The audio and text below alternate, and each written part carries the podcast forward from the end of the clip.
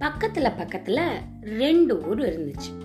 அந்த ஊர்களில் மிக பெரிய மலை இருந்துச்சு மவுண்டைன் அங்க நிறையா ஆட்டுக்குட்டிகள் வாழ்ந்துட்டு வந்தது.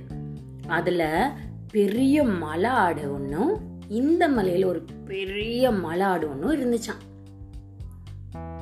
ரெண்டும் மலை மேல இருந்து இறங்கி வந்து மலையோட அடிவாரத்தில் இருக்கிற புல்லை மேய்ஞ்சிட்டு அதுக்கப்புறமா அங்கே இருக்க அருவியில் தண்ணி குடிச்சிட்டு திருப்பி போகுமா. ஒரு நாள் ரெண்டு ஆடும் ஒரே நேரத்தில் அப்படின்னு இறங்கி வந்துச்சு. இந்த பக்கம் இருக்கிற ஆடு. அந்த பக்கம் இருக்கிற ஆடும்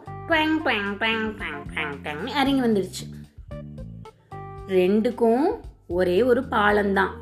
அந்த பாலத்தில் நடந்து போகும்போது ரெண்டு ஆடும் ஒன்னோட ஒன்று அப்படின்னு முட்டிக்கிற மாதிரி வந்துச்சு. இந்த ஆடு சொன்னிச்சு அதுக்கிட்ட நான் பின்னாடி போக மாட்டேன். நீ போ பின்னாடி அப்படின்னு. அது கேட்டுச்சு நான் இதுக்கு பின்னாடி போகணும்? நான் போக மாட்டேன். நீ போ பின்னாடி அப்படின்னு சொன்னுச்சு.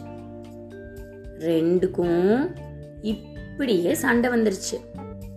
ஒன்று கூட விட்டு கொடுக்காம முட்டி மோதி சண்டை போட்டதுல பாலத்துல இருந்து டபக்கடின்னு கீழே விழுந்துருச்சு.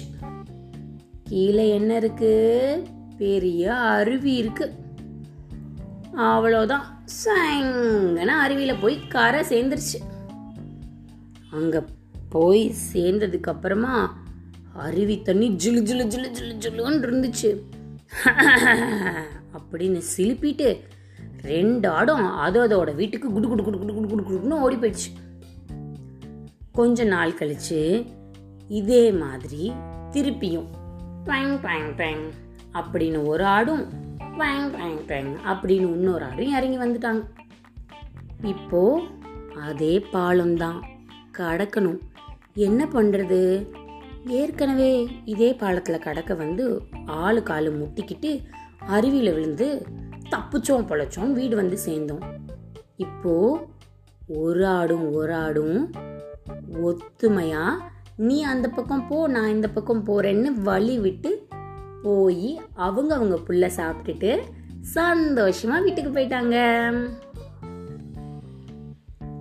நீங்க இதுல முத வந்த ஆட்டுக்குட்டியா ரெண்டாவது வந்த ஆட்டுக்குட்டியா? எனக்கு மெயில் பண்றீங்களா? இதுவரை நீங்க கேட்டது கதையும் நானும் ரேவா வல்லியப்பனுடன்.